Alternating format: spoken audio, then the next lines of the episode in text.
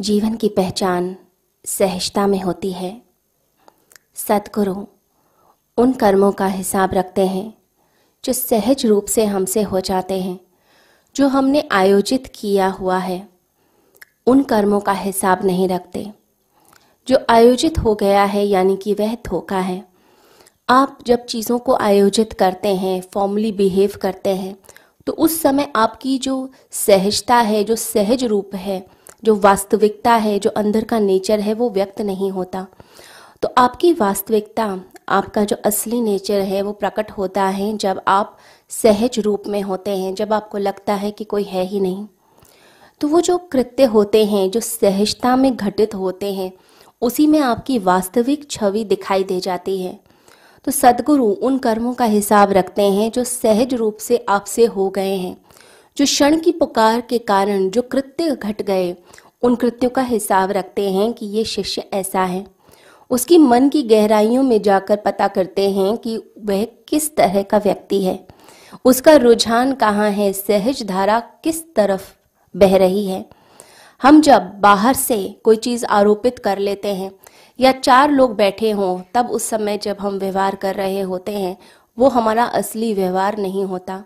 परंतु जब हम अकेले कमरे में बैठे होते हैं, उस समय हमारा जो व्यवहार होता है, घर के लोगों के साथ होता है, वह हमारी असलियत होती है, असली व्यवहार होता है, असली चेहरा होता है।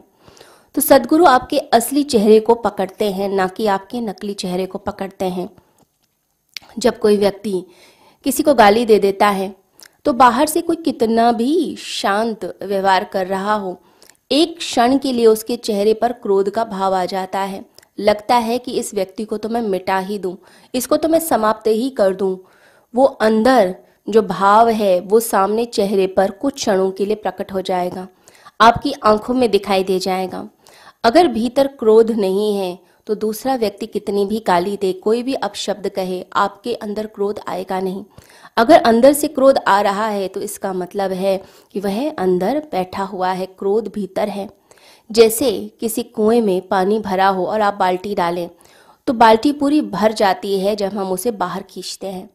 लेकिन अगर सूखा कुआँ हो तो कितनी भी आप बाल्टी डालें, बाल्टी कभी भी भरी हुई नहीं निकलेगी।